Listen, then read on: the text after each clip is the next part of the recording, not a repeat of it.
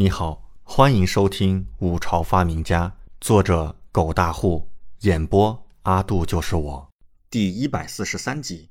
傲娇王嫣然，李准背着赵菲儿到了阎王府门口，已经快要日落了，整个人是气喘吁吁。门口的侍卫看到李准背着郡主回来，连忙进去通报。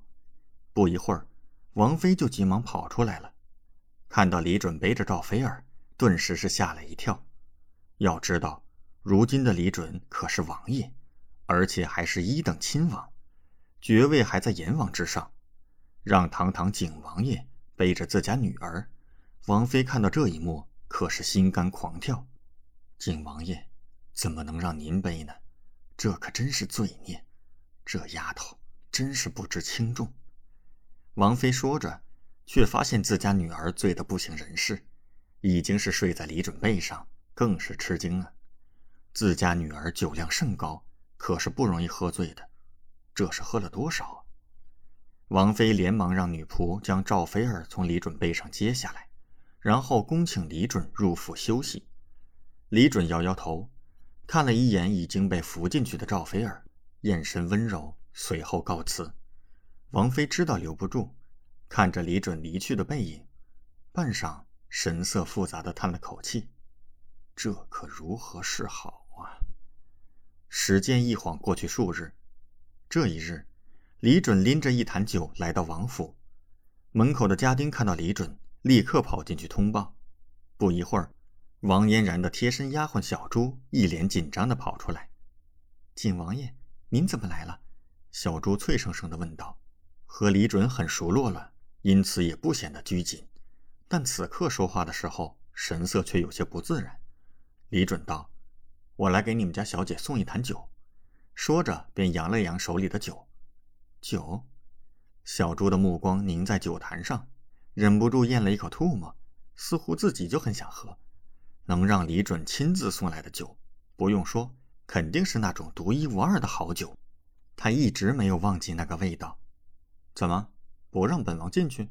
李准笑道：“王嫣然已经有好阵子没来找自己了。”李准也不知道该怎么办，终于是找到了一个借口，那就是送酒上门。他景王爷可是立志当一个海王的人，对于池塘的鱼儿，可不能让其轻易离开了。可是王爷，小姐不在，出门了。小朱煞有介事的说道：“这是王嫣然方才吩咐的，不在。”李准眉头微皱，眯着眼睛瞧着小朱。看到这小丫头眼神有些躲闪，立刻就知道怎么回事了。感情王嫣然还在生气呢。好家伙，这都多少天了，还在生闷气，不愧是女人呢。是啊，不在，真的，我没骗你。小朱点头，然后看着李准手里的酒，犹豫了一下。王爷，这样吧，我替你转交酒，你先回去吧。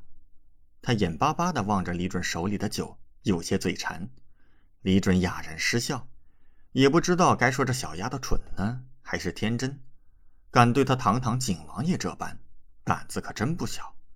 不过，李准自然不会计较这些，看了一眼王府内，又看了看自己手里的酒坛，索性递过去：“行吧，那就有劳小朱姑娘交给你们小姐了。”“好的，好的，王爷，您慢走。”小朱迫不及待地接过酒。下一句就是让李准慢走，李准觉得有些郁闷，想到一时半会儿王嫣然走不出他自己那关，也只能无奈摇头。